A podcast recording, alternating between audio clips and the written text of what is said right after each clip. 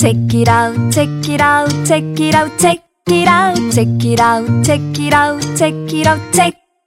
Check it out, check it out, check it out, check it out, check it out, check it out, check it out, check it out, check it out.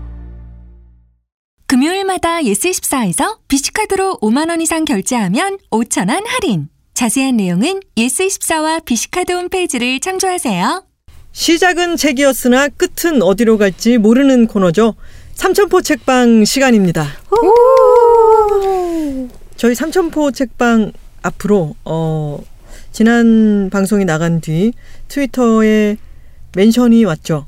음, 멘션은 아니고요. 아, 어떤 분이 의견을 네. 남겨주셨습니다. 의견을 남겨주셨습니다. 예, 저번 삼천포 책방을 이제 매우 실망이라고 하셨었고요. 이제 이런 농담은 하면 안 되는데라고 얘기할 농담이었으면 사실은 잘라야 했고 이제 그런 것이 술자리에서 여성 혐오 농담하고 웃는 거랑 뭐 다를 게 없는 것 같다라는 의견을 음. 남겨주셨었습니다. 그래서 저희가 일단은 저희끼리 이번 코너에서 한번 이제 거기 이, 그, 이 부분도 있었죠. 심지어 그래도 계속 들을 것 같아요라니 너무 좋아하던 프로그램이라 실망이 커서 결국 꺼버렸다라는 의견을 주셨어요. 네. 음. 그래서 저희도 이것을 좀 심각하게 받아들이고 저희끼리 얘기를 하는 것이 이제 이 트위터 상에서 빨리 사과를 하고 무마하는 것보다는 필요성을 느껴서 이 자리를 빌어서 좀 얘기를 해보고자 합니다.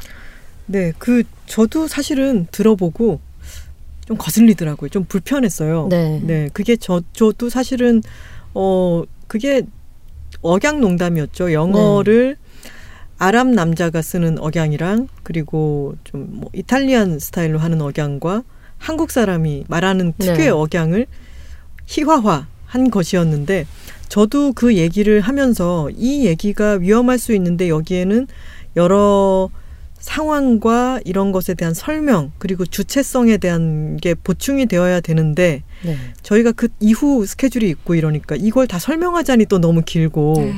그래서 제가 이런 건 하면 안 되지만 하면서 뒤에 덧붙이고 싶었던 말들은 있었으나 그걸 덧붙이지 못한 채로 어, 녹음은 끝났고. 근데 이게 만약에 많이 어, 좀 불편하다 싶으면 항상 또 우리 퀼트 네. 편집하시는 분들이 너무 잘 편집을 해주셨기 때문에 네. 또 믿고 있었던 것도 있었던 거죠. 그랬는데 음, 결과적으로는 제가 들어봤더니 여러 가지가 맞물리면서 네. 저도 꽤 불편한 방송이었고 부끄러웠습니다. 네. 네. 네, 맞습니다. 음. 특히나 이런 농담 하면 안 되는데라고 얘기를 하면서 우리끼리 아주 어, 낄낄거리고 그리고 나서는 그래도 청취자분들은 들으실 것 같다라고 얘기한 것은 뭐 아. 명백하게 어, 좀 오만했던 것 같고요. 그 이야기는 네. 그래도 청취자분들은 들을 것 같다는 얘기가 아니었던 것 같아요. 뭐냐면 제가 그때 아 나는 그래도 우울할 때 단호박님의 이 부분을 또 아. 들을 것 같아요라고 네네. 하니까 아, 어떻게 어, 네. 그 부분이 또 실망스러웠다라고 말씀하신 것 음. 같습니다. 네. 어, 그래서 여러 가지가 겹쳤고 어 그것은 저는 사과를 드려야 될 부분이라고 음. 생각을 합니다. 네, 거긴 네. 저희 네. 다 동감하죠. 네, 네. 음. 근데 일단 그냥 사과를 드리고 사건을 무마하는 것보다는 이런 식으로 방송을 통해서라도 저희가 어떤 생각을 가지고 있었고 이게 어떤 맥락에서 그렇게 비춰질 소지가 있었으며 그것은 우리의 어, 의도와는 다르게 의도가 그렇지 않았더라도 그렇게 비춰졌다면 그것은 우리 잘못이다라는 얘기를 좀 했으면 좋겠다는 생각으로 일단은 방송에서 이제 말씀을 드립니다. 네. 우리가 정면 돌파를 하네요.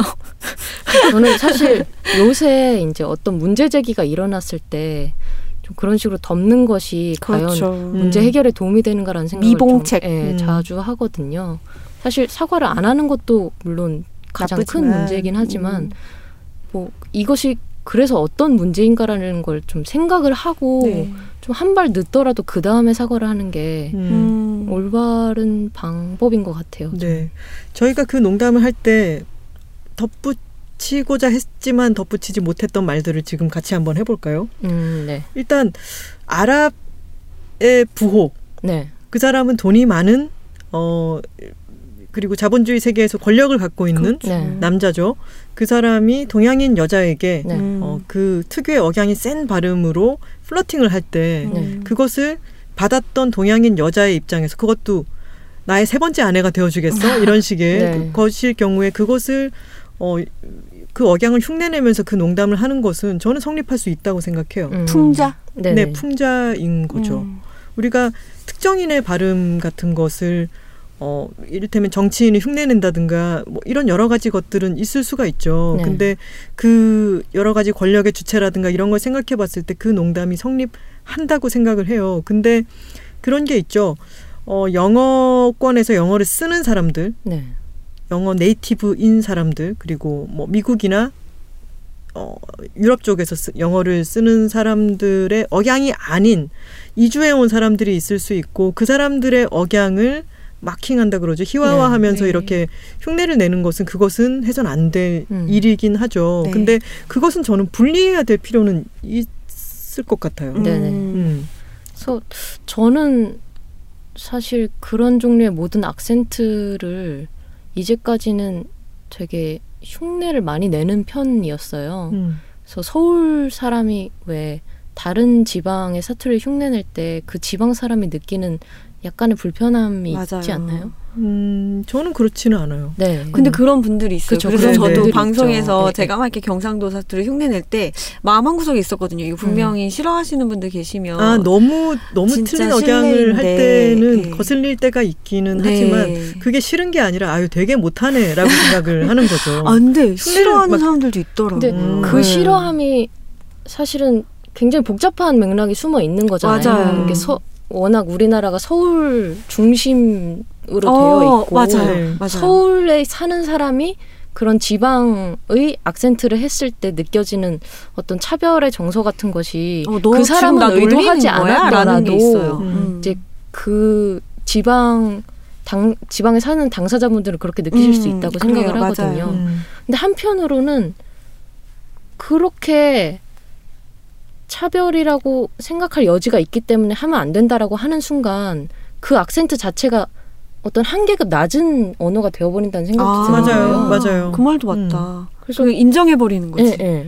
그래서 그걸 어떻게 할까 요새 저는 되게 고민이거든요. 어, 그 말도 맞네요. 네. 음. 맞아요. 저도 그 비밀의 화원을 할 때 제가 익숙하지 않은 사투리를 대충 이렇지 않을까라고 네. 생각해서 하는 건데 그런 정서를 전달하고 싶은 것이 거기에 담겨 있는 것이고 네, 네.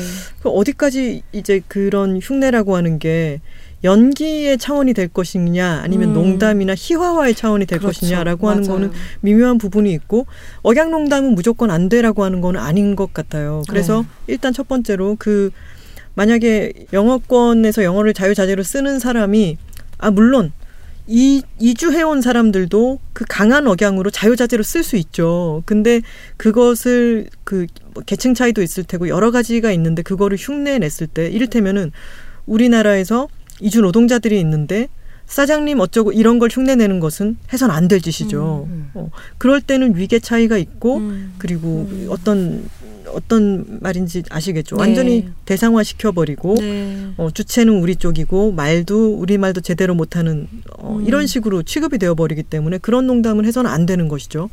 근데 제가 두 번째 농담은 뭐였냐면 이탈리아 사람이 이탈리안 억양이 강한 영어로 물어봤을 때 우리 선배가 너무 반갑게 화답을 했다. 그 맥락은 또 사실은 뭐였냐면은 이 선배가 뉴욕에 가서 1년을 있었어요. 아. 그랬는데 히스패닉 쪽 사람들과 아주 친하게 지낸 거죠. 음. 히스패닉 쪽뿐만이 아니라 이탈리안들과 네. 그런 특유의 억양을 쓰는 사람들과 친하게 지내면서 자기가 그 말투가 아주 편안해져 버렸다는 거예요. 음. 그랬는데 옆에 차창을 내리고 그 인터컨티넨탈 호텔에 대해서 그 억양으로 물었을 때 갑자기 동양 사람을 만난 것처럼 반가웠다는 거예요. 그래서 자기도 동향? 모르게 네.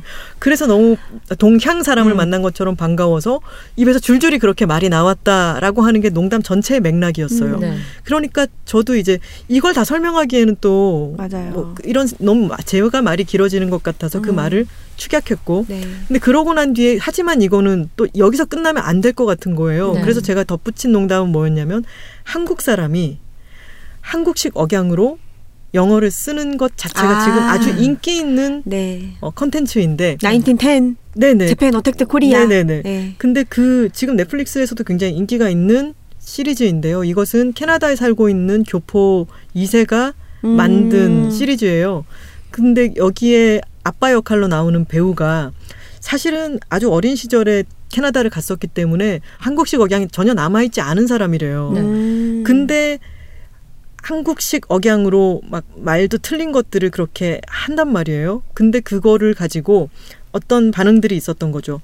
이건 너무 놀리는 것이다. 어. 음, 이런 식으로 틀린 문법에다가 이런 식으로 발음하는 것은 이거는 한국인 교포들을 놀리는 것이 아니냐라고 음. 하는 현지 반응이 있었어요. 음. 네. 그랬는데 그, 어, 아빠 역할을 했던 배우는 본인의 아빠가 썼던 억양을 흉내 내어서 연기에 반영을 했던 것이었고 음. 그 사람이 아주 많이 받았던 반응은 어, 우리 아빠 생각나요. 어, 한국인 2세들이 그런 반응들을 보여준 거죠. 음. 그러니까 그거는 어떤 리얼리티의 측면이기도 음. 한 거예요. 네. 그러니까 희화화가 아니라 그 대상이 주체가 당사자 들일 때 음. 그것은 농담이 성립하죠. 마치 어, 맞아요. N word를 네. 흑인은 쓸 수 있는 네, 것처럼. 네, 네. 그래서 그 맥락을 주체성의 맥락을 얘기하기 위해서 어 그 Kim's Convenience 얘기를 꺼냈는데 그거에도 설명이 부족했죠. 네. 그러니까 음. 세 가지의 억양 농담을 하고 저희는 어 마구 웃으면서 끝이 나버렸는데 네. 어 그 결과물에 대해서는 네. 어, 사과를 드리고 네. 저희가 무조건 억양 농담- 농담이었으니 죄송하다는 아니고 네. 어, 그런 생각들이 있었다는 거를 네.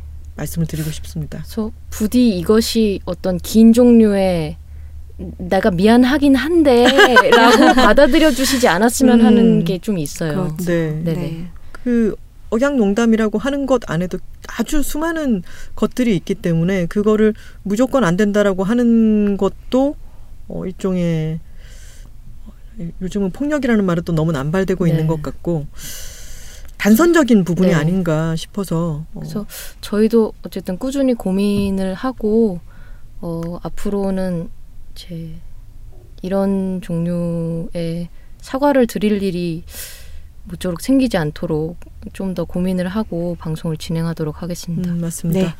크리스 락이라고 그 코미디언 어, 있잖아요. 알아요. 네. 근데 그 사람이 랩은 흑인들이 많이 하니까 그 랩 안에 N word가 음. 많이 들어가잖아요. 네. 흑인들이 스스로를 지칭하는. 네.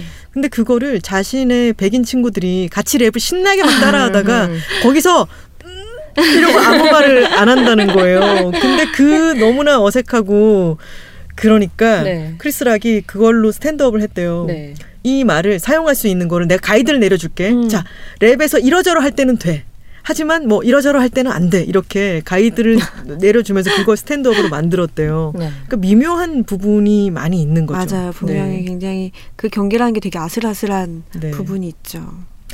예솔 언니 어, 트윗에서 의견을 남겨주신 예솔 언니님께 충분한 설명이 되었 기를 바랍니다. 네. 네. 그리고 이런 의견을 남겨주셔서 정말 고맙다는 고맙습니다. 말씀을 네, 드리고 정말요. 싶습니다. 네, 저희도 찜찜한데 그냥 찜찜한 채로만 넘어가는 것보다 그렇죠. 이렇게 의견을 말씀해 주시니까 그 어, 것을 기회로 우리가 더 깊게 얘기를 할 수 있어서 더 좋은 것 네, 같습니다. 맞습니다. 그러면 오늘 첫 시작은 단호박님이시죠? 네, 오늘 단호박이 가져온 책은 어쩌다 우리는 환자가 되었나라는 책이고요. 부제로 탈모, ADHD, 갱년기의 사회학이라는 부제가 붙어 있습니다. 아. 그리고 표지에 어, 탈모가 진행된 사람이 거울 안에 있네요. 네, 그리고 고양이도 있죠. 고양이는 왜 있는지는 모르겠지만 그냥 고양이는 좋으니까요. 네. 그냥 그리신 것 같아요. 그 의학 얘기를 하고 있고요. 이제 의료화 얘기를 하고 있습니다. 구체적으로 얘기하면 음. 의료화?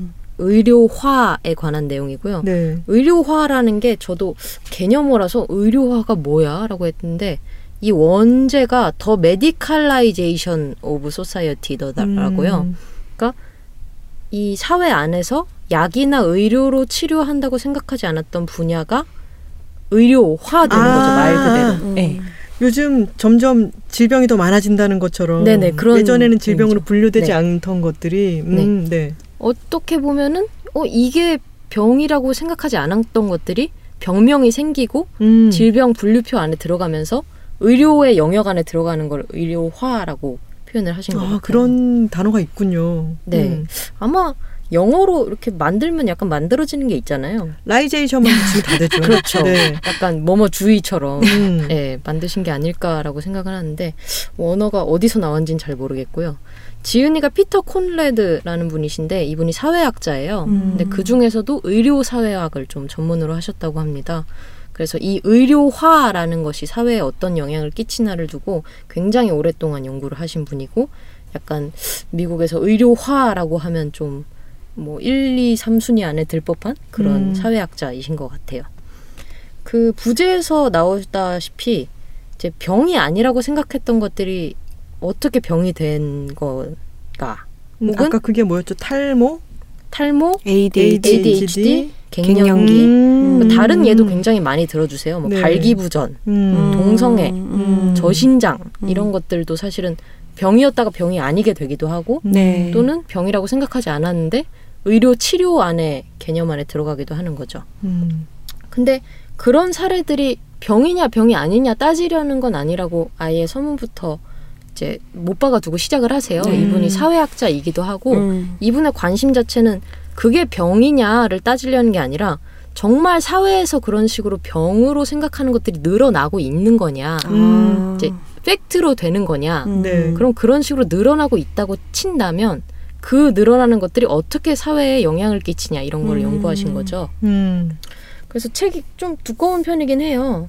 근데 이 두꺼운 페이지마다 과연 그 의료화가 정말 실제로 레알 사회 안에서 늘어나고 있냐라는 걸 증명을 하신 거죠. 어쨌든 음. 사회학도 과학의 일종이기 때문에 네. 그래서 사례가 굉장히 많이 들어 있어서 막 이 내용 자체로 엄청 어려운 책은 아니고요. 사례를 읽어 가신다는 생각으로 읽어 보시면 쭉쭉 읽어 가실 것 같습니다.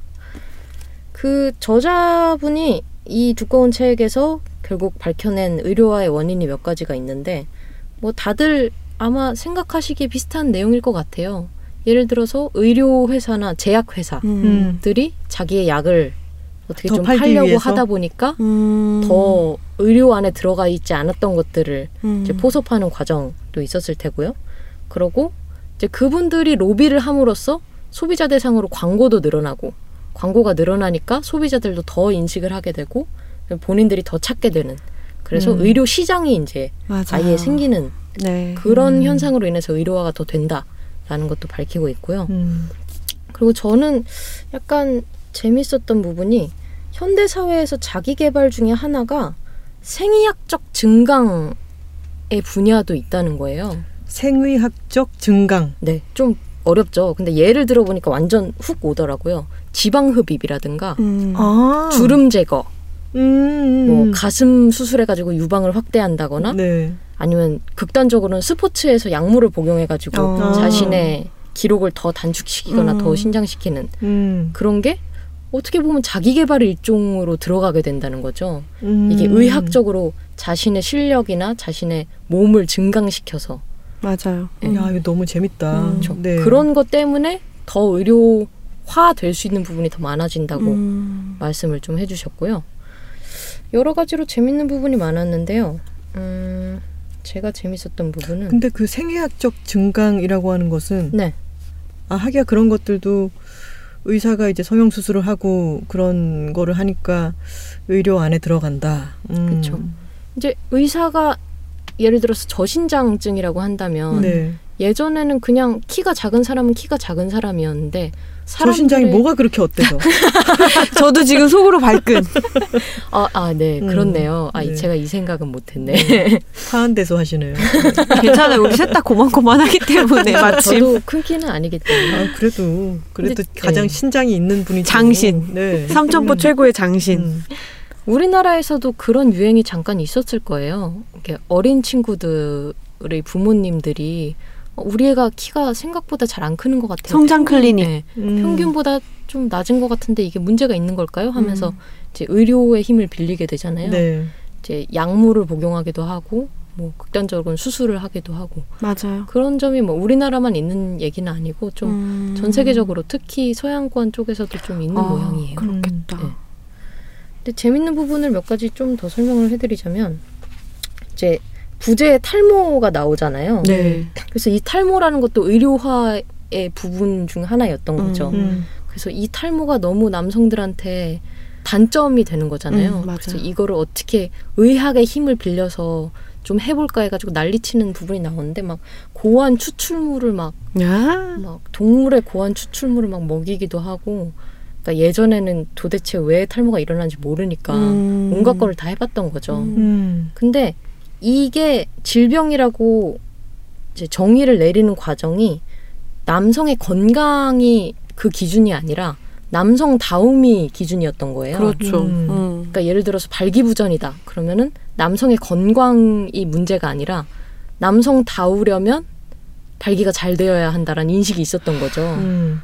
음. 그래서 사실 건강 그 정말 객관적인 건강하고는 상관이 없는데 그렇죠. 어떤 종류의 남성담을 더 피력하기 위한 음, 의료 네. 행위가 점점 발전을 하게 되는 음. 거죠. 음. 그래서 정말 그것도 생리학적 증강에 맞아요. 해당되겠네요. 음, 맞아요. 그렇겠죠.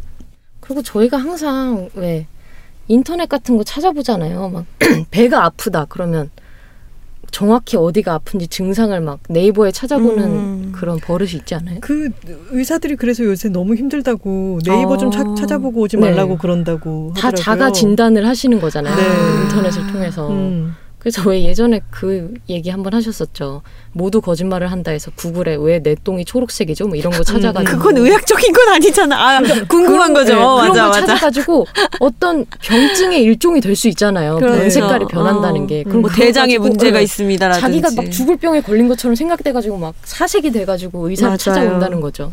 그래서 제가 생각했을 때 선생님 제가 과민성 대장 뭐 어, 색병변. 증후군인 것 같은데 어떻게 생각하시나요? 뭐 이런 식으로.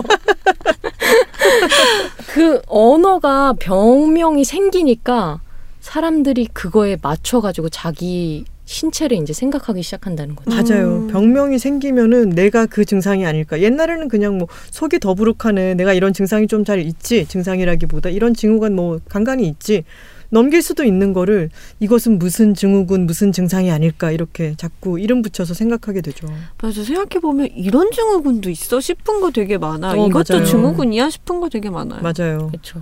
제가 최근에 들은 건 하지 불안 증후군이라는 거. 하지 다리 떠는 불안? 네. 다리 떠는 거. 이게 잠을 자다가 네. 다리가 이렇게 경련을 일으키면서 깨는 경우가 있잖아요. 아, 근데 네. 있어요. 그게 심각한 사람들이 있나 봐요. 아. 음. 그게 증후군의 일종으로 이제 돼가지고 치료를 하려는 노력이 있다고 하더라고요. 음. 근데 지금 너무 우리가 여태까지 한 얘기를 제가 확 느꼈어요. 제 친구 중에 그런 친구가 있거든요. 네. 저는 그 친구랑 처음 이제 같이 밤에 자면서 그런 사람이 있다는 걸 처음 알았어요. 애가 음. 자다가 팍 움직이길래 제가 너무 놀란 거예요. 그래서 깨웠어요. 네. 왜 그래? 했더니 내가 뭘? 막 이러더라고요. 근데 음. 이제는 익숙해졌지만 지금 말씀드리니까 제가 또 그 병명을 전혀 모르다 음. 병명을 들으니까 음. 내 친구가 그게 뭔가 보다 상담을 받으러 가야 되나? 음. 지금 그 생각이 드는 거예요. 어. 진짜 명칭을 들으면은 평소에 아 얘는 그냥 이런 성향 특징이 있네라고 네. 생각했던 특징. 것도 음. 맞아요. 네, 어. 음. 명칭을 들으니까 얘 병원에 가봐야 되는 거 아니야? 음. 짧은 순간 그렇게 생각했어요. 음. 음.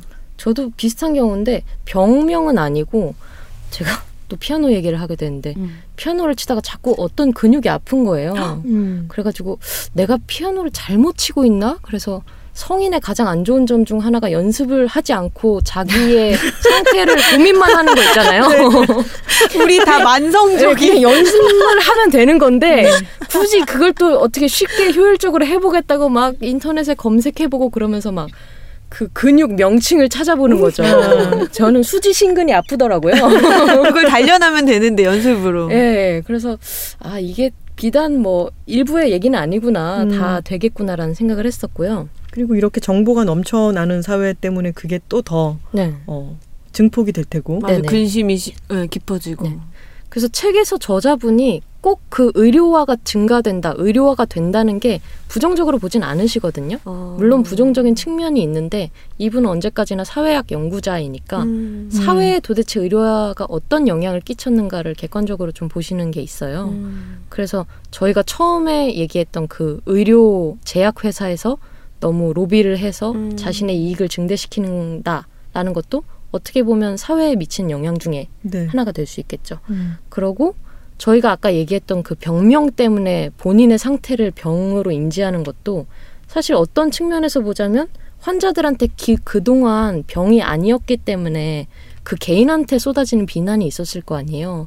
맨날 어. 잠에서 깨가지고 불안해했던 사람이라면 음. 너는 왜 그렇게 맨날 피곤하게 살아 하면서 음. 그런 것들이 병이 되는 순간 아 그래 너는 맞다. 아팠던 거구나라고 음. 이제 사회에서 인정을 받게 되는 어떤 음. 계기가 된다는 거죠. 음. 맞아요. 그것도 맞는 얘기예요. 근데 우울증 같은 게또 그렇죠. 대표적일 수 맞아요. 있겠죠. 그렇죠, 그렇죠. 음. 근데 그러니까 응, 말씀하세요. 아픈 사람인데 이상한 사람으로 취급을 했었던 거죠. 음, 아픈 음, 사람인 맞아요. 건데. 근데 장점 중에 그게 있을 수도 있는데 한편 또 반대로 네. 그게 오히려 어떤 개인의 정체성을 병증으로 만들어 버리기도 하는 음. 거잖아요. 음. 뭐 예를 들어서 뭐가 있을까요? 우울증으로 친다면은 그냥 사람은 우울할 때가 있잖아요. 그렇죠. 근데 우울한 때가 있는 것과 우울증은 다른 거잖아요. 어, 맞아요. 네. 음, 근데 맞아요, 맞아요. 요즘은 좀 힘든 일이 있어서 좀 며칠 우울한 사람에게 걔 완전 우울증이잖아. 이런 식으로 음. 또 얘기를 해서 맞아요. 어 라벨을 붙여버리는 음, 것. 맞아요. 음. 맞아요. 도와주셔서 감사합니다. 그리고 그런 것도 예전에 읽었어요. 그거는 어디서 읽었더라?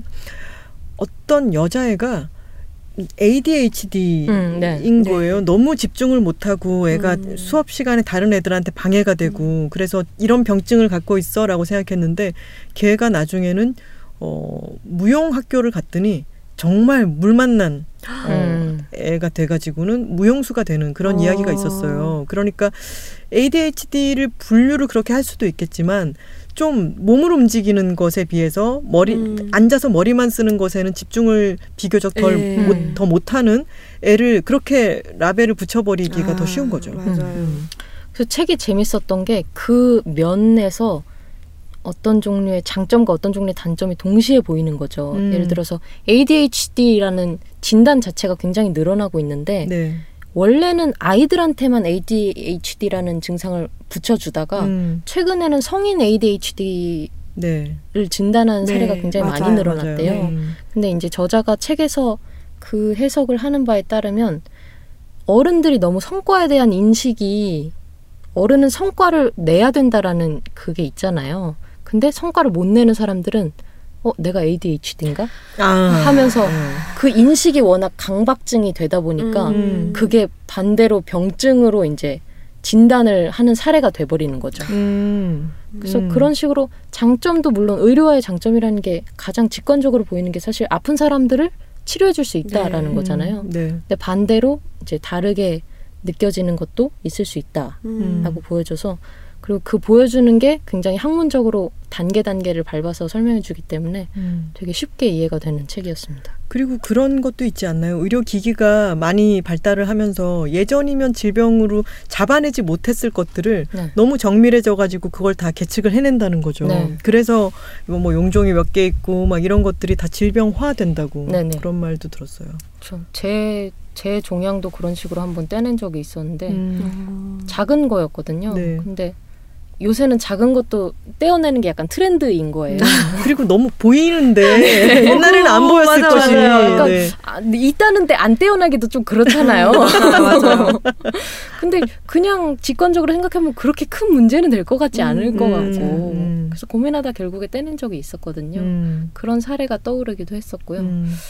또 흥미로운 부분은 이제 탈의료와의 사례로 들어주신 게 미국에서 정신병이라고 생각하는 것들을 모아놓은 서류들이 있잖아요. 근데 음. 최근까지 그 동성애가 음. 정신병의 아. 일종이다라고 네. 한게 음. 있었는데 오히려 동성애는 탈의료화된 사례인 거죠. 그렇게 그렇죠. 보면 질병이 네. 아니게 되었다. 음. 그런 의미에서 그러면은 이 사회학자가 생각하기에 그럼 동성애는 다시 의료화의 영역으로 들어설 여지가 있을까라고 했을 때 여러 사회적인 측면을 보면서 다시 들어갈 여지가 있다라고 음. 말씀을 하기도 하고요. 헐. 음. 트럼프와 뭐 이런 부분이 그렇죠, 관련이 그렇죠. 되는 예, 건가요? 그러고 어떤 의미에서 보자면 동성애뿐만이 아니라 트랜스젠더의 경우에도 음. 사실 의료화가 필요한 경우가 있잖아요. 네. 그렇죠. 그랬을 때 이것을 질병으로 인정할 것인가? 음. 자기 성 정체성이 다른 자기의 이제 신체적 상황과 다를 때 음. 그거를 병으로 인정할 것인가? 병으로 인정하면 사실 치료가 이제 쉽게 되죠. 병이 네. 되니까. 음. 근데 병이라고 하긴 또 그렇잖아요. 그렇죠. 그래서 그런 어떤 딜레마 같은 것도 좀 소개해주고 계셔서 저는 그쪽이 인상이 깊었어요. 음. 그러고 이제 마지막에 이제 예상을 하는 걸로 끝내게 되는데요. 앞으로 개놈 프로젝트를 계속 이제 의학계에선 하고 있잖아요. 네. 그래서 유전자 지도를 만들고 있고 그 유전자 정보가 앞으로는 이제 의료화를 도운 데 훨씬 더 가속도를 붙이게 될 거라고 예상을 하시더라고요. 음. 이제 유전자적으로 어떤 질병이 있다면 어 그건 이 유전자 때문이야라고 밝힐 수 맞아요. 있게 되는 거죠. 네. 음. 그러면은 기존에는 병이라고 생각하지 않았던 것들이 이제는 어 너 그럼 그 유전자 바꾸면 돼 하면서 음. 그것도 의료화가 될 수 있을 것이다라고. 음. 우려를 하는 걸로 끝을 맺습니다. 음. 그렇겠네요. 정말 질병으로 판단을 하는 것, 치료하는 것 이런 네. 것도 다 정말 문화적인 것, 기술적인 것과 다 맞닿아 있어요, 그죠? 맞아요. 음. 그래서 뭐 그렇게 읽기 쉬운 책은 아니었지만 약간 그런 거 있잖아요. 책을 읽고 나서 내가 좀 살짝 똑똑해진 것 같고 그렇게 막 의학 분야가 아니고 과학 분야가 아니니까 음. 사회학이라서 상대적으로 좀 밀접하게 다 있는 것 같기도 하고 그래서 좀 지적인 허영심을 좀 불태워주는 책이었을까? 음. 막 이런 느낌이 들더라고요. 똑똑뽕을 맞으셨군요. 네네 아, 그렇죠. 그래서 나중에 의료 관련 얘기가 나오면 아 그 피터 콜레드의 그 책을 읽었는데 말이야. 의료화에 대해 알고 있지? 네. 음. 최근에 그 탈모 관련해서 어, 좋네요. 네. 어, 재밌다. 네, 그런 어떤 독서의 선, 선 기능? 어. 뭐라 그러죠? 후기능? 순기능? 순기능. 순기능. 순기능을 느낄 수 있던 예, 기회였습니다. 좋습니다. 네, 그러면 이제 제가 네. 그냥이 소개를 하도록 하겠습니다. 좋습니다. 제가 오늘 가지고 온 책은 떨리는 게 정상이야 라는 책입니다. 오, 갑, 처음부터 말을 갑자기 막아서 죄송한데 괜찮습니다. 어제 제가 그 별밤 생방송에 가서 네. 받았던 사연 중에 네. 발표를 앞두고 있는데 네. 너무 떨려서 아무것도 안 된다는 음. 거예요. 그래서 자신이 공황장애인지 이런 네. 거 증상을 검색해 본다고 하셨는데 지금 그냥님이 가져오신 책과 단호박님이 가져오신 책이 만난 지점 아니에요? 지금 생각해 보면. 그런데 제가 지금 너무 웃긴 게 네. 제가 처음 이 책의 제목을 봤을 때 톨콩님과 똑같이 생각했어요. 이거는 음. 심리학 관련 네. 책인가 보다라고 했는데 이 책이 저의 예상을 완전히 빗나갔죠. 어. 음. 그런 이야기가 아니에요. 전혀 다른 이야기인데 뭐냐면 이 책의 저자가 윤태웅이라는 분이신데요. 네. 이분이 제어 공학을 공부하시고 고려대에서 현재 전기전자 공학부에서 학생들을 가르치는 교수님이세요. 네. 이분이 공학자의 시선으로 여러 사회적인 사안들에 대해서 쓰신 칼럼들, 기고문들이 엮여 있는 책입니다. 그래서 근데 왜 떨리는 게 정상일까? 궁금하시죠? 제목에 담긴. 전기와 관련된 건가요? 저, 어, 아, 궁금하게 얘기해주지 말까? 정상, 정상. 떨리는 거는 긴장해서 떨리는 거 이런 게 아닌 거예요. 네, 그 책에 실린 공학적인 한 반응인가요? 아니에요? 공학적으로 질문- 떨릴 수가 있나요? 질문 어, 러시. 뭔가 어, 뭐 파장 같은 도체, 거라든가. 부도체 이런 거? 네네, 음. 근접하고 있습니다. 아, 그래요? 아, 이 책에 실린 칼럼 중에 한 편에서 이제 뽑아온 제목인데요. 이런 이야기예요.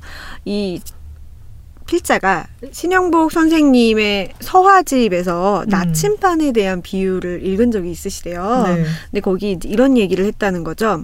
그 책에 나오기를 제대로 작동하는 나침반은 바늘 끝이 늘 불안하게 떨고 있다. 음. 하지만 고장난 나침반의 바늘은 전혀 흔들리지 않는다. 음. 마치 자기가 어디가 남쪽인지 확실히 알고 있다는 듯한 태도로. 음. 그런데 이 이야기를 읽으시고서 나중에 한참 시간이 지난 후에 생각을 해보시니까 맞아.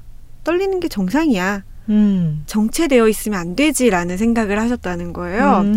이게 이분께서 책에서 얘기하시는 과학적, 수학적 태도하고도 굉장히 맞닿아 있거든요. 음. 아, 진리가 정해져 있다가 네. 음. 항상 내가 가지고 있는 논거와 그에 따른 결과가 옳다라는 생각을 하는 것은 전혀 과학적이지 음. 않고 수학적이지 않다는 거죠. 음, 언제든 내 음. 생각이 틀릴 수 있고 누구에 의해서든 반증될 수 있다라는 음. 태도를 가지고 있는 음. 것이 과학적이고 수학적인 태도라는 거예요. 음. 그래서 이 책은 그런 태도로 세상의 여러 사안을 바라봤을 때 어떤 생각이 들었는지 공학자의 이야기를 담은 책입니다. 음. 주로 실린 글들은 이 저자가 한겨레 신문에 지면에 4년 동안 매달 한 편씩 발표를 하셨던 칼럼이 주된 내용이고요. 그 외에 다른 매체들에 기고하셨던 글이나 아니면 이번 책을 위해서 새로 쓰신 글들 음. 이런 것들이 묶여 있어요. 근데 그 과학자들이 과학적으로 생각하는 게 저희가 흔히 되게 절대 불변의 진리를 가지고 있을 것이다라고 생각을 음. 하잖아요. 근데 만나는 과학자 분들마다 그런 얘기를 하시더라고요. 과학은 절대 선이나 음. 절대 악처럼 어떤 신적인 존재가 아니다. 음. 맞아요. 이것은 언제까지나 엄밀한 과정을 통해서 도출되는 결론이 지금까지와는 정반대의 것이라고 할지라도 맞아요. 그 과정 자체가 과학적이면 그것은 과학이 될 수 있다. 음. 맞아요. 라는 말씀하시더라고요. 맞아요. 이 저자도 누누이 반복적으로 강조하는 게 그거예요. 과학이 우리가 대부분 과학이라고 하면 결과. 음. 그래서 그 실험 결과가 뭔데, 그 결과 입증된 게 뭔데, 학설이 뭔데라고 결과에만 집중하지만 사실은 무엇보다 과정에 집중하는 학문이라는 거예요. 네. 그러니까 아무리 그럴싸한 결과를 내놓았고 그 결과가 우리 상식에 부합한다 하더라도 그것이 도출되기까지의 과정을 여러 동료 과학자들이 함께 살펴봤을 때 오류가 발견되면 폐기된다는 거죠. 언제든 음. 그 결과는. 음. 그래서 그런 태도에 대해서 이야기를 하시면서 우리 사회에 지금 그런 태도가 굉장히 중요하다고 필요하다라고 이야기하시는 책입니다. 근데 저는 과학에 전혀 문외한이지만 비슷한 거를 좀 느낄 때가 있어요. 뭐냐면 의학 관련해서 인터뷰를 하게 될때 음. 의학 관련된 정보를 이제 취재해서 기사를 쓰게 될 때 진짜 극과 극이에요. 정말 정보가 하다못해 간헐적 단식 같은 것도 음. 일일 아. 일식 같은 것도 어떤 책에서는 되게 권장하고 어떤 책에서는 건강 망치는 일이다. 네. 음. 근데 전 취재하는 입장에서는 그 두 가지를 다 다룰 때가 있는 거죠. 음. 그래서 결국에는 항상 근데 취재하면서 들어보면 나름의 근거들은 다 있거든요. 그리고 네. 나름의 실험 데이터도 다 있어요. 음, 논문도. 음. 그렇기 때문에 아 결과적으로 과학이란 정답이 없구나. 서로 상충하는 결 데이터들이 혼재하는 것이고 그 중에서 어떤 것을 내가 맞다라고 생각할지는 진짜 개별 과학자나 아니면 개별 대중이 선택하는 것이겠다 그런 생각이 들어요. 어떤 하나만 진리라고 얘기하기가 굉장히 힘들겠다는 생각이 들어요. 그것도 참 정답이 지금 현재로서 정답으로 알려져 있는 네. 것들이 있을 테고 그리고 또 어떤 것은 여- 항구하게 정답일 수도 있겠죠. 네. 그렇죠. 근데 어 방금 그냥님 말씀 중에 이제 그 대중이 이제 선택하는 것이겠구나라고 한다면 그것은 또 조금 다를 수 있지 않을까. 음. 그러니까 음 이를테면은 뉴턴의 시간 개념, 절대 시간 개념이라고 하는 게 아인슈타인이 나타나면서 시간 개념 자체가 달라졌잖아요, 완전히. 뭐 전제부터가 되게 달라지게 되어 버렸는데 그러니까 명명백백하게 진짜로 절대 불변이라고 생각했던 곳, 것조차도 또 우리의 인지나 여러 가지들이 바뀌면서 바뀔 수가 있다는 것은 맞지만 항구적인 진리가 있을 거라고 생각하고 그것을 향해 계속 항해하는 게 과학 아닐까요? 음. 네, 그렇죠. 그러니까 아, 음. 제가 또 오해 소지가 있게 얘기했나?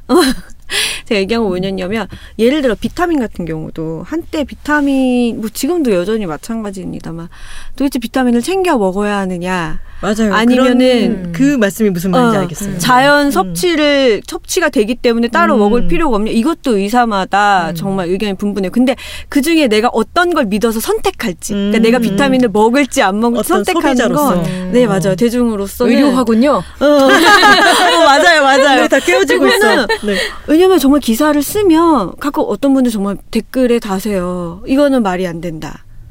이 주장은 틀렸다. 음. 그러니까 자기 입장에서는 이해가 안 된다라는 거죠. 근데 네. 그럴 수 있어요. 충분히.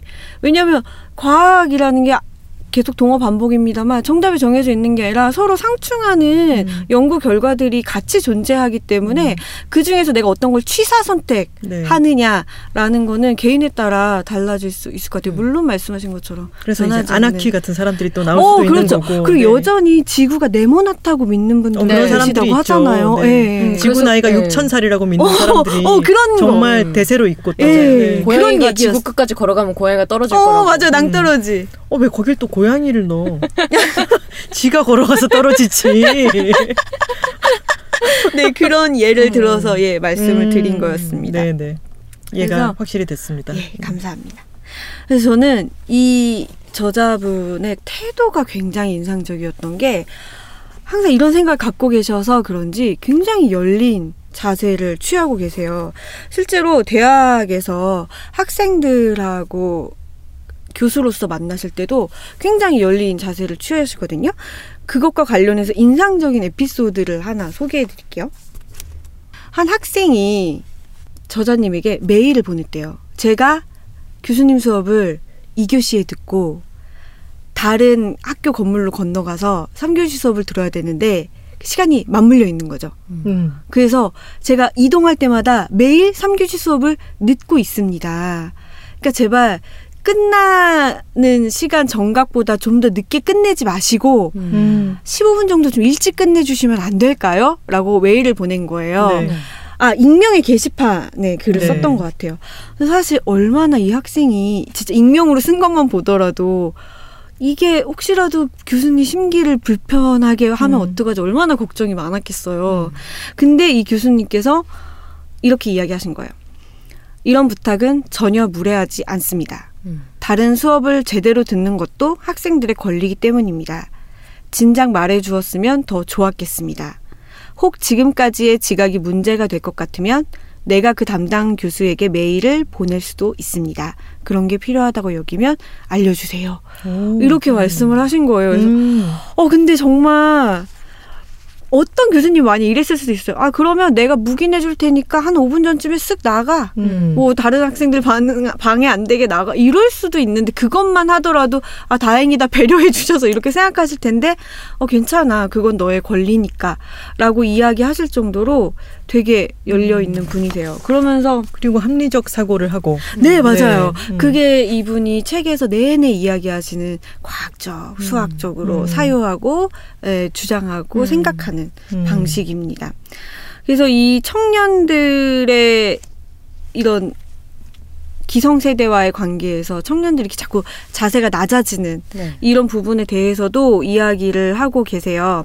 인상적이었던 건 청년들이 정당한 요구를 자유롭게 하고 이해가 안 되는 부분이 있으면 권위나 나이 등의 차이에 움츠르지 말고 거리낌 없이 질문할 수 있기를 바랍니다.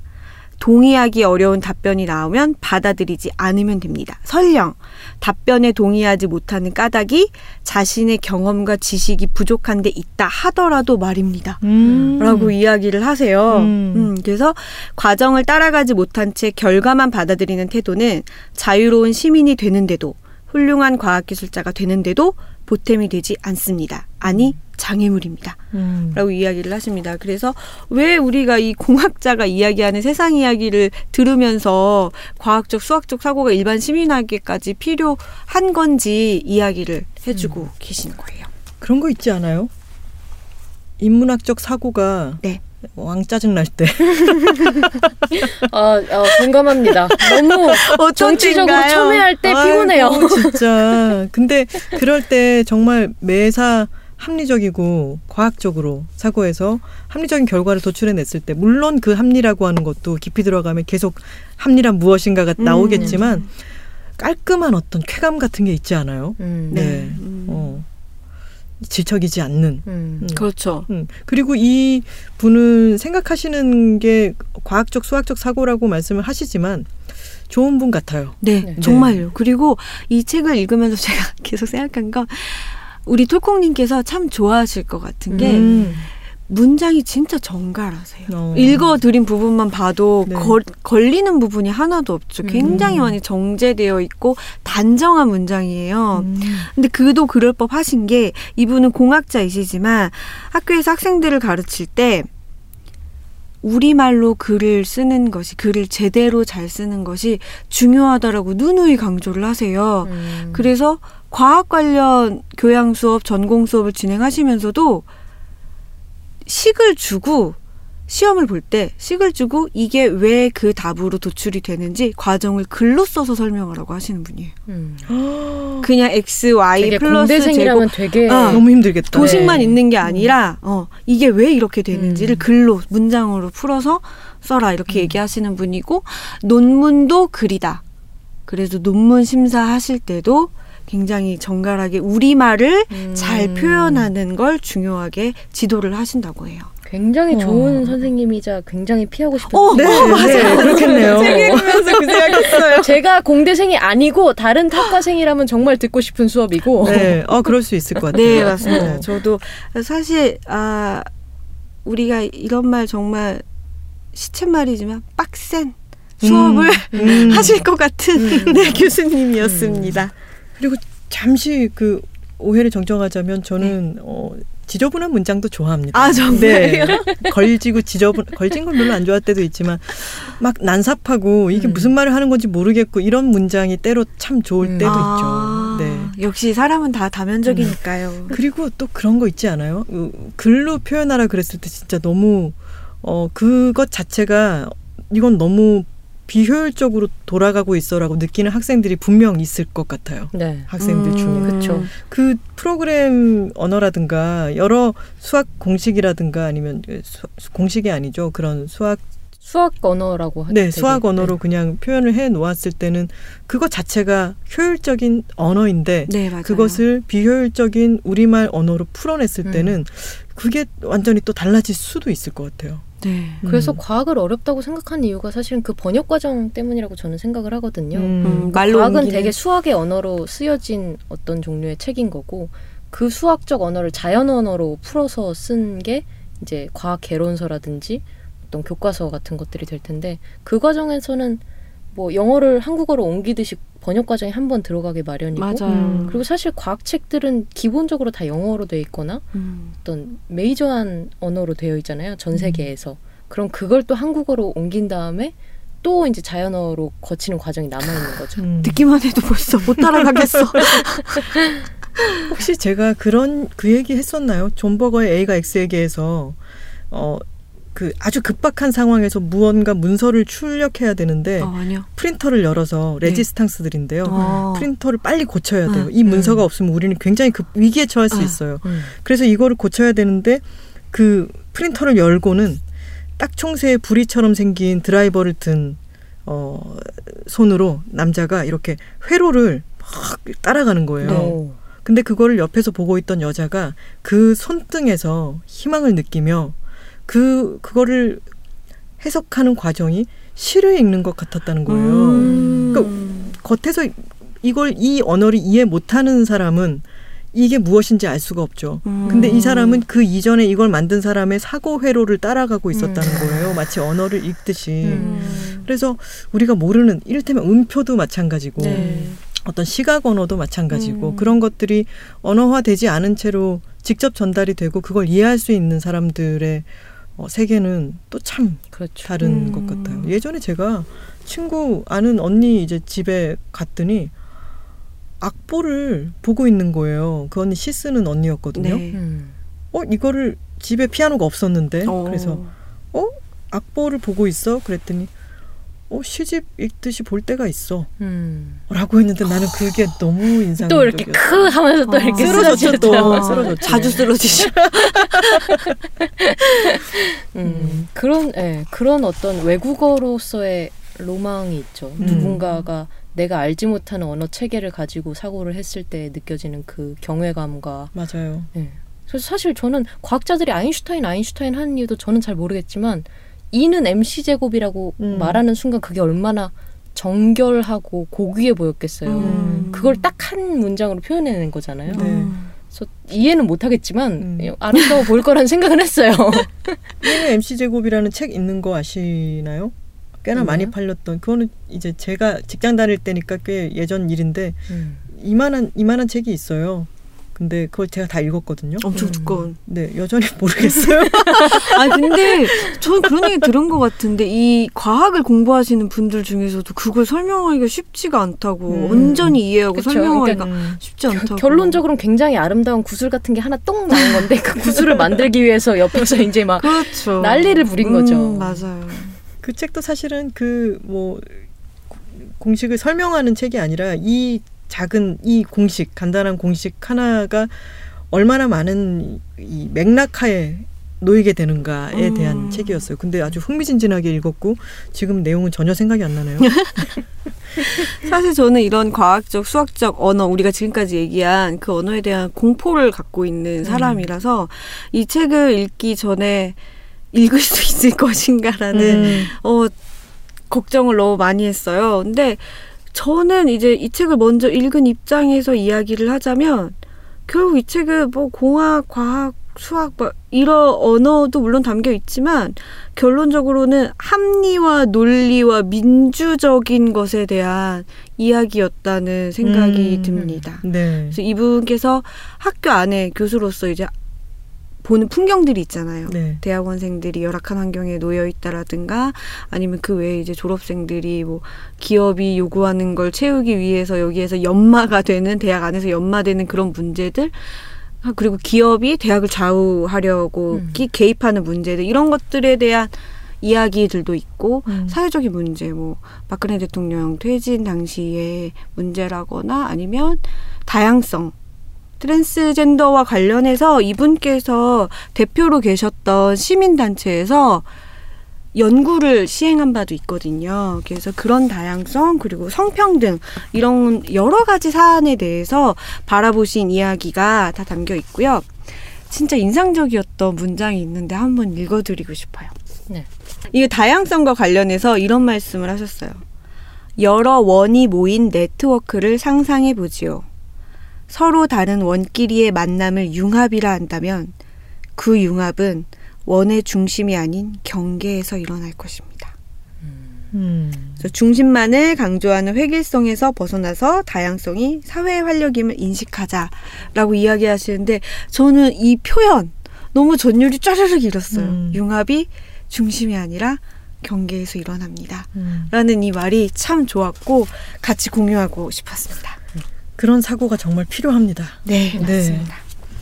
사실 아주 깔끔할 수 있는 원리 원칙을 지키면 깔끔할 수 있는 것들이 많은 경우 각자의 이해관계, 욕심 이런 것 때문에 굴절이 되는 경우가 많으니까요. 음, 네. 마지막으로 톨콩이 가져온 책은요. 어, 무슨 만화라고 아, 하는 조그마한 귀여워. 아, 만화책입니다. 어, 여기 보면은 555 네컷 만화집이라고 돼 있는데요. 아. 작가 이름이 555예요. 아, 진짜요? 항상 이거를 뭐라고 읽어야 될지 전 잘 모르겠어요. 이응 이응 이응인지 555인지 는 모르겠는데 인스타그램에서도 저는 트위터로 먼저 접했지만 네. 인스타그램에 팔로워가 4만 명이 넘는 그런 분이더라고요. 555로 치면은 그 딱 떠요. 어. 그리고 성함은 정세원 씨인 것 같은데요. 555라는 이름으로 활동을 하고 계시고 지금 표지를 보시면 아주 이 그림의 끄트머리들이 픽셀이 픽셀, 네. 네, 도드라지게 막 네. 보이죠. 이런 그림체로 다 돼 있어요. 안에 보면은 어. 글씨도 그렇고요. 네. 이 거칠거칠한 아주 예전에 이걸 뭐 몇 비트라고 얘기를 해야 될지 저는 좀 무식해서 잘 모르지만 음. 이런 그림체로 되어 있는데 이게 지금에 와서 엄청난 그래픽들이 나오는 지금 시대에 보기에는 오히려 새로운 거죠. 아, 네. 맞아요, 맞아요. 그리고 제목도 무슨 만화기 때문에 검색을 할때 네. 조금 어려울 수 있어요. 일부러 검색을 피하시려고 하는 그런 것 거겠죠? 네. 같아요. 아. 이 작가 프로필에는 우연히 일어나는 일들, 복슬복슬한 털을 가진 것들을 좋아한다. 이분 라고 좋아할 돼수 있을. 것 같습니다. 저도, 저도. 그리고 유어마인드에서 나왔어요. 아. 네. 이게 아무런 설명도 없이 2016년부터 인스타그램에 띡 네컷이 어. 연재되던 그 만화를 책으로 실어 놓은 거고요. 저는 참 놀라운 게, 음, 제가 예전에 무슨 인터뷰에서 그렇게 대답한 적이 있어요. 음악을 들을 때, 그냥 가요 같은 걸 들을 때, 네 가지로 분류를 한다. 저는 새롭고 좋은 것, 새롭고 안 좋은 것, 뻔하고 좋은 것, 뻔하고 안 좋은 것. 음. 이렇게 분류를 했을 때, 아. 저는 뻔하고 안 좋은 것 빼고 다 좋아해요. 아. 라고 말씀을 드렸어요. 새로운 건 일단 좋아하시는군요. 음. 새로운 것은 어쨌든 새로운 시도를 했고 그게 나중에 새롭고 좋은 것으로 나아갈 수 있는 어떤 어, 씨를 뿌려놓은 거니까 음. 새로운 걸 발견한 거니까 일단 그게 좋고 근데 그거는 아직 우리 귀에 이질적이거나 아니면 새로운 씨앗은 있지만 완성이 제대로 되지 않았기 때문에 어, 시도는 좋았으나 완성이 거슬릴 수 있는 네. 그렇지만 거기에 씨앗이 있는 거죠. 음. 그런 게 무슨 어, 독립영화제나 이런 데 가면 완성도는 여러 자본도 그렇고 음. 뭐 아직 그런 노하우도 덜하니까 네. 완성도는 떨어지지만 그 씨앗들이 너무 좋은 것들이 네. 있잖아요. 그런 걸 발견하는 건 또 기쁨이잖아요. 네. 맞아요. 근데 완전히 새로우면서도 또 만듦새도 너무 좋아서 굉장한 충격을 안겨주는 그런 것들이 있으니까 그런 것들은 또 당연히 좋고 음.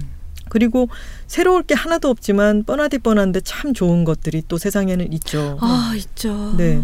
그런 건 다 좋은 것 같아요, 저는. 근데 가장 싫은 것은 뻔하고 하나도 새로울 게 없고 그리고 좋지도 않은 거. 음. 네. 가여울 정도야. 어떻게 뻔한데 저는 그런 걸 보면 않아. 화가 나요. 네. 화가 나. 진짜 이런 쓰레기 같은 거 이렇게. 저도 친구들하고 대화할 때 친구들이 어떤 뭐 드립을 친다거나 하면 제가 가끔 화를 낼 때가 있는데 그때가 이럴 때요. 네 말은 지금 재미도 없고 의미도 없어. 잔인해. 재미도 없고 의미도 없잖아. 둘중 하나는 있어야지. 무서워. 그런 말 할 때 이거 약간 비슷한 거죠. 네. 어. 근데 저는 이 만화는 정말로 재미도 있고 의미도 있다라고 말씀을 드리고 싶고요. 어떤 면에서는 또 의미가 없어요. 왜냐하면 의미놀이를 계속해요. 오. 의미가 자 네가 의미가 성립하려면은 이것을 이를테면 케이크를 케이크라고 봤을 때가 전제가 되잖아요. 근데 내 컷 안에서 그 말이 자꾸 변형이 일어나요. 일루수가 누구야?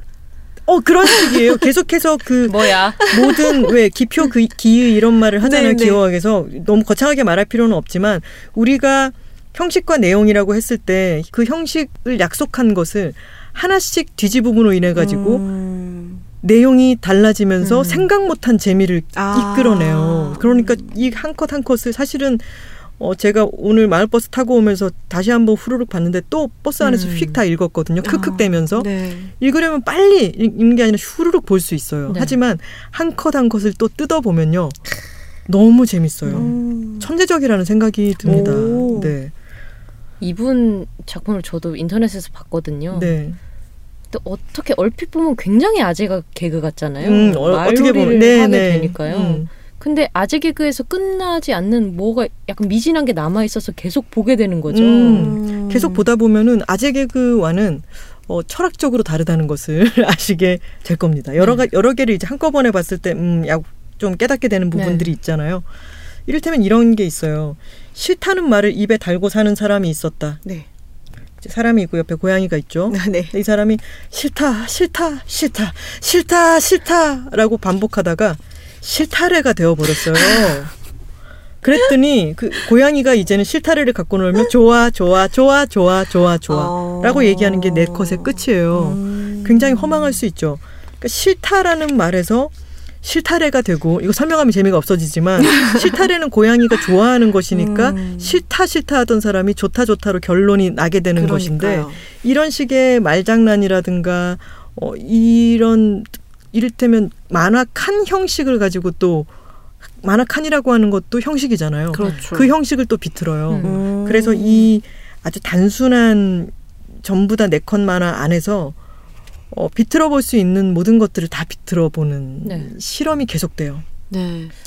그래서 저는 이 책을 가져오신다는 말을 듣고 굉장히 고난이도의 책을 갖고 오시는구나라고 생각을 했거든요. 어. 왜냐하면 네. 이렇게 마이크 앞에서 설명을 하는 순간 이상해지죠. 이상해져요.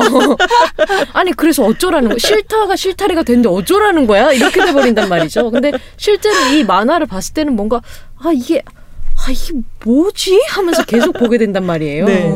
이게 지금 말로는 또 되지 않는 게 그림체가 어떻게 보면 너무 단순해 보이지만 사실은 안에 연출이 픽셀 그림 안에서도 아주 세심하게 되어 있어요. 음. 그래서 갑자기 표정이 바뀌면서 얼굴에 그림자가 드리워진다거나 뭐 이- 미묘한 차이 때문에 어, 정말 이전과는 다른 저는 새롭고 좋은 만화책 음. 아까 네 가지 구분 중에서 네. 새롭고 좋은 만화책이라고 생각을 해서 가지고 왔습니다. 음. 색감도 아주 좋고요. 그러니까 이것을 보다 보면 이것만의 미학에 또 음. 어, 빠져들게 되죠. 이것도 말로 설명하면 재미가 없어지겠지만 어, 이 연출에 대해서 말씀을 드릴게요. 도적 드라마라고 하는 만화예요. 그 미션 임파서블에 보면은 레이저 빨간색으로 막 이렇게 돼 있는 거 있잖아요. 그거를 경보가 울리지 않기 위해서 막 걸어가다가 그 레이저를 탁 건드려 버린 거예요. 네. 근데 뭐지? 경보도 안 울리잖아. 그랬더니 뒤에서 음, 그냥 예뻐서 해놨어. 라고 얘기를 해요. 도적 드라마 2가 이어져요. 그러면은 도적이 복면을 벗고 저게 예쁘다고? 그러면은 그 대답했던 사람이 아니 네가 예뻐. 라고 아? 대답하고 나서 갑자기 이 둘의 지금까지는 클로즈업으로 진행되던 만화가 네. 갑자기 이 bird eye view라 그러죠. 네. 막 부감으로 탁 빠지면서 그 이렇게 레이저를 해놨던 게 하트 모양 빨간 하트 모양으로 되어 있는 것을 저 위쪽에서 바라보는 것으로 마지막 컷이 끝나요. 아, 진짜 너무 무서워요 이 영화 나. 근데 이런 무슨 말인지 아시겠죠? 갑자기 앵글을 바꾸던가 음. 형, 형식이 달라지는 거예요. 네. 이게 무, 무슨 말장난이야 싶지만 음. 곰곰이 들여다보면 들여다볼수록 이거는 새로운데? 라는 생각이 계속 드는 거죠. 톨콩님이 얘기하셨던 것 중에 그 비틀기라는 단어가 네. 이 책을 설명하는 되게 중요한 한마디가 아닌가라는 생각이 네, 드네요. 저도 그렇게 생각합니다. 네. 비틀기 비틀었기 때문에 새롭고 재밌고 네 그런 게 아닐까. 아재 개그스럽다는 것도 무슨 말인지 전 정말 알겠어요. 네, 저도 알겠어요. 이거를 농담으로 그냥 말을 했으면은 진짜 아재 개그였을 텐데 음. 말씀드렸던 대로 그런 미묘한 음. 어, 지점들, 네. 미묘한 그리고 세심한 연출 이런 음. 것들이 아주 거칠게 보이지만 사실은 연출을 정말 잘 한 만화라서 네. 어, 꼼꼼히 보면 볼수록 더 재미 있을 수 있는 그런 네. 만화가 아닐까 싶어서 가지고 왔습니다. 그렇게 따지면 제목을 정말 잘 지으신 거예요. 이게 무슨 만화야? 바로 그겁니다. 뭐예요 이거?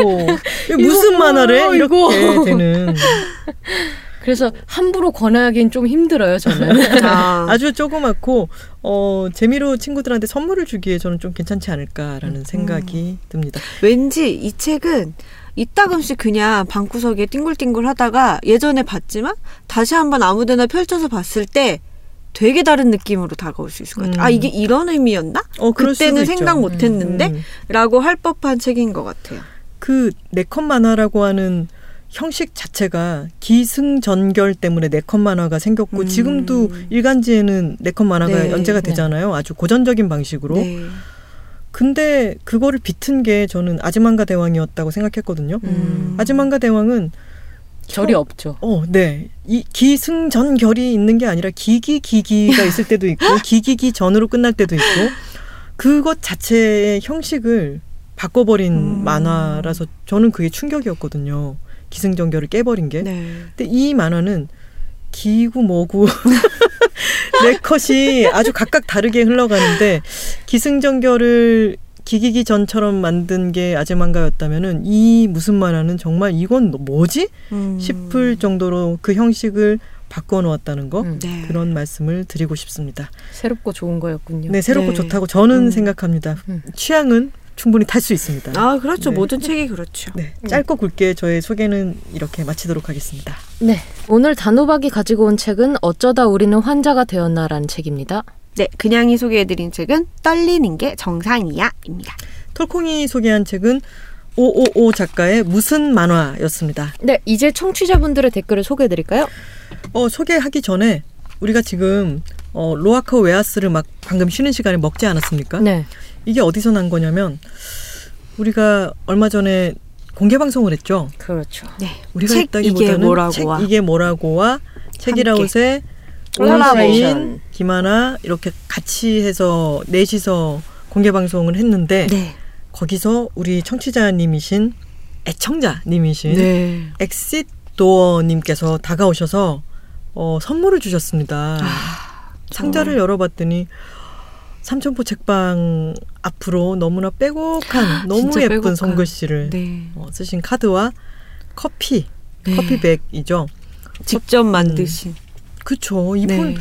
엑시도님 저희 방송 들으시면은 어, 어느 카페인지 말씀해 주시면 저희가 한번 급습했으면 좋겠는데. 네, 카페를 운영하신다고 하셨는데 음, 네. 저희가 예고 없이 한번 음. 방문을 하고 싶은 왜냐면 정말 저희를 너무 감동시키셨어요. 맞아요. 정말 다들 내적 울음, 눈물을 그런 아, 정말 너무너무 고맙고요. 감사합니다. 스튜디오 안에 지금 커피 향이 감돌고 있습니다. 네. 고맙습니다.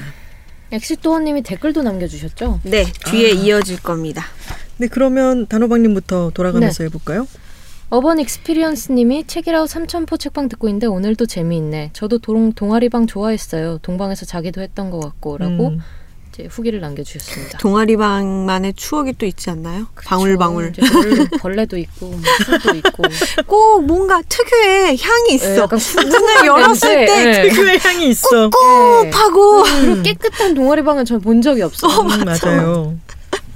하지만 기억하면 좋은 곳이죠. 떠올릴 때. 네. 윤소님께서 이번 삼천포 책방에서 그냥님이 소개한 윤동교 작가님의 딱 한 달만 아무것도 하지 않고 오는 제주 한 달살이에 관한 에세이다. 아, 동지를 만난 기분. 나 역시 작가님처럼 번아웃으로 제주를 떠나 한 달살이를 했었다. 정확하게는 4월 30, 4월에 35일 동안 목차를 훑어보며 살포시 카트에 담는다. 하셨습니다. 감사합니다. 어, 온코아짐이라고 읽어야 되나요? 그럴 것 같습니다. 그럴 것 같습니다. 네, 온코아짐님께서 책읽아웃 듣다가 책 노, 내용 소개 중 시골 보건소에 파견 나오는 의대생이라고 말씀하시는 부분은 물론 책의 내용이 잘못되어서 그렇게 말씀하셨겠지만 의대생 아니고 공중 보건의일 가능성이 큽니다. 유유. 의대생은 법적으로 독립적인 진료를 할 수 없어요. 라고 음. 해주셨거든요. 그래서 제가 어, 저 놀래가지고 제가 말한 부분 다시 듣고 책 내용 다시 확인하고 그랬거든요. 음. 그래서 알, 알고 계시면 좋을 것 같습니다. 의대생은 이제 진료를 할 수 없다. 아, 근데 온코아짐님께서 네. 둥글게 지적해주고 싶으셔서 음. 아 책의 내용이 잘못되어서 그렇게 얘기했겠지라고 말씀해주신 것 같은데 책에는 잘못이 없고요. 책에는 분명하게 명시되어 있지 않고 그냥 의사가 너무 젊으니까 추측하는 이, 음. 이걸까 저걸까 추측하는 내용만 있고 제가 실언을 한 겁니다. 그래서 책에는 문제가 없고 또 온코아짐님께서 이렇게 둥글게 지적해주셔서 감사하다는 말씀 드리고 다음에는 앞으로는 정확하게 이야기하겠습니다. 아, 이런 정정 고맙습니다. 네. 꼼님께서 집에 왔으니 책이라우 공개 방송 후기를 다시 좀 쓰자면 어, 공개 방송에 오셨었어요. 그날 음. 책그 네네. 책이 계모라고랑. 꼼님 이제 알아요. 아, 네. 남편은 나보다 더 책이라우 팬이지만 아 이 남편분이 정말 팬이시더라고요. 맞아요, 음, 맞아요. 예, 정체를 숨기고 끝까지 나서지 않았다. 왜 그러셨어요? 심지어 사인도 받지 않았어. 맨 앞에 앉아서 엄청 눈에 띄었으면서 어떤 분인지 짐작이 되세요? 저는 아무도 기억이 안 나요. 그냥 너무 떨었기 때문에 네, 제가 공개 방송 처음이었지 않습니까? 네. 나중에는 좀 입이 풀렸지만 음. 앞을 쳐다보는데 사람들 얼굴이 물론 우리 팀은 보였어요. 네. 일부러 저희랑 눈 안 마주치셨죠. 정신이 없었습니다. 제가. 아. 이게 언제 업로드가 되죠? 저희 방송이 지금 올라갈 때쯤이면 이미 올라와 있는 거죠? 네네 그런 음. 것 같습니다. 네. 근데 제가 읽으면서 깨닫지 못했는데 그 다음 제가 거를 읽어드리지요. 아, 이거 제가 읽어도 돼요? 네네네. 단호박님, 그러니까 삼천포 책방의 단대리님은 단번에 멀리서 알아봤는데 초동안 미녀여서 깜놀. 내 스타일이셔. 우리 팀에 있었다면 이틀에 세 번 커피 사 먹이고 싶은 사람. 아 부럽다. 제가 이 트위터에서 꼭 전해드리겠습니다 했는데 어, 여기 부러워요. 딱 이렇게 단호박님 차례로 나와 있었네요. 보면 제가 저의 예언이 맞았죠. 그 뭐요? 크리스마스 트리 사진과 그 피아노 연주 동영상 이런 걸로 알아보신 분들 이제 생긴다니까요. 근데 이 표현 너무 두루뭉술하면서 정확하지 않아요? 그렇죠. 저는 이 표현 듣고 깜짝 놀랐어요. 이틀에 세 번 커피 사 먹이고 싶은 사람. 하루에 한 번도 아니야. 네, 하루에 한 번보다 더 많아. 사주지 않겠다는 거죠. 아, 더, 더 많은 많은 거죠, 그렇죠. 1.5번인 거죠. 그렇죠. 네. 음, 예, 가, 가, 감사합니다. 정말 부럽습니다. 엑시도어님이 나오셨군요. 엑시도어님이 아 역시 작가님. 다른 분들은 말씀도 잘 나누시던데 나는 사인 받는데 너무 떨려서 말도 못하겠고 신랑이 사진 찍어준다고 했는데 그것도 떨려서 못 찍겠고 삼천포 책방 식구분들도 오셨다고 마음 다해 언제나 응원합니다. 제발 공개 방송 해주세요 하셨습니다. 어제 저희가 방송에서 말씀을 드린 것처럼 책읽아웃이 1주년 기념 공개 방송을 준비하고 있습니다. 11월 17일 토요일 오후 2시부터 부산에 위치한 예스24의 복합 문화공간 F1963 아시죠? 어, 여기 멋있죠. 네, 이곳에서 여러분과 함께 합니다. 저희와 만나고 싶으신 모든 분들 팟빵을 통해 참가 신청해 주세요. 저희는 설레는 마음으로 정성스레 준비하고 있겠습니다. 저희가 어마무시한 걸 준비하고 있어요. 어머나, 어떤 건가요? 아무도 몰라. 우리도 몰라. 아직 안 정해서 아무도 몰라. 단호박만 알아. 이제 이렇게 이렇게 안 얘기를 했으니까 엄청난 걸 준비해야 돼요. 엄청나고 준비했다. 우리 다, 어, 우리가 그런 걸 준비했었나? 아니 우리를 속여서 뭐해? 갑자기 지금 깜짝 놀랐잖아. 아, 그냥 이런 거 얘기해 보고 싶었어요. 그냥 얘기를 네. 꺼내 놓은 김에 엄청난 걸 이제부터 준비를 한번 해 보도록 하겠습니다. 그럼 네. 저희는 다음 시간에 다시 돌아올게요. 어, 날씨가 훅훅 추워지고 있네요. 저희가 네. 에어컨을 달자마자 날씨가 기온이 뚝뚝 떨어져가지고 어, 하지만 잘 쓰고 있습니다, 여러분. 콧구멍 만화 스튜디오에 에어컨이 생겼다는 것도 알려드리면서 들어주신 모든 분들 고맙고요. 저희 다음 시간에 다시 돌아오겠습니다. 감사합니다. 고맙습니다. 고맙습니다. Check it out, check it out, check it out, check it out, check it out, check it out, check it out, check. Check it out, check it out, check it out, check it out, check it out, check it out, check it out, check it out, check it out. 금요일마다 예스24에서 비시카드로 5만원 이상 결제하면 5천원 할인. 자세한 내용은 예스24와 비시카드 홈페이지를 참조하세요.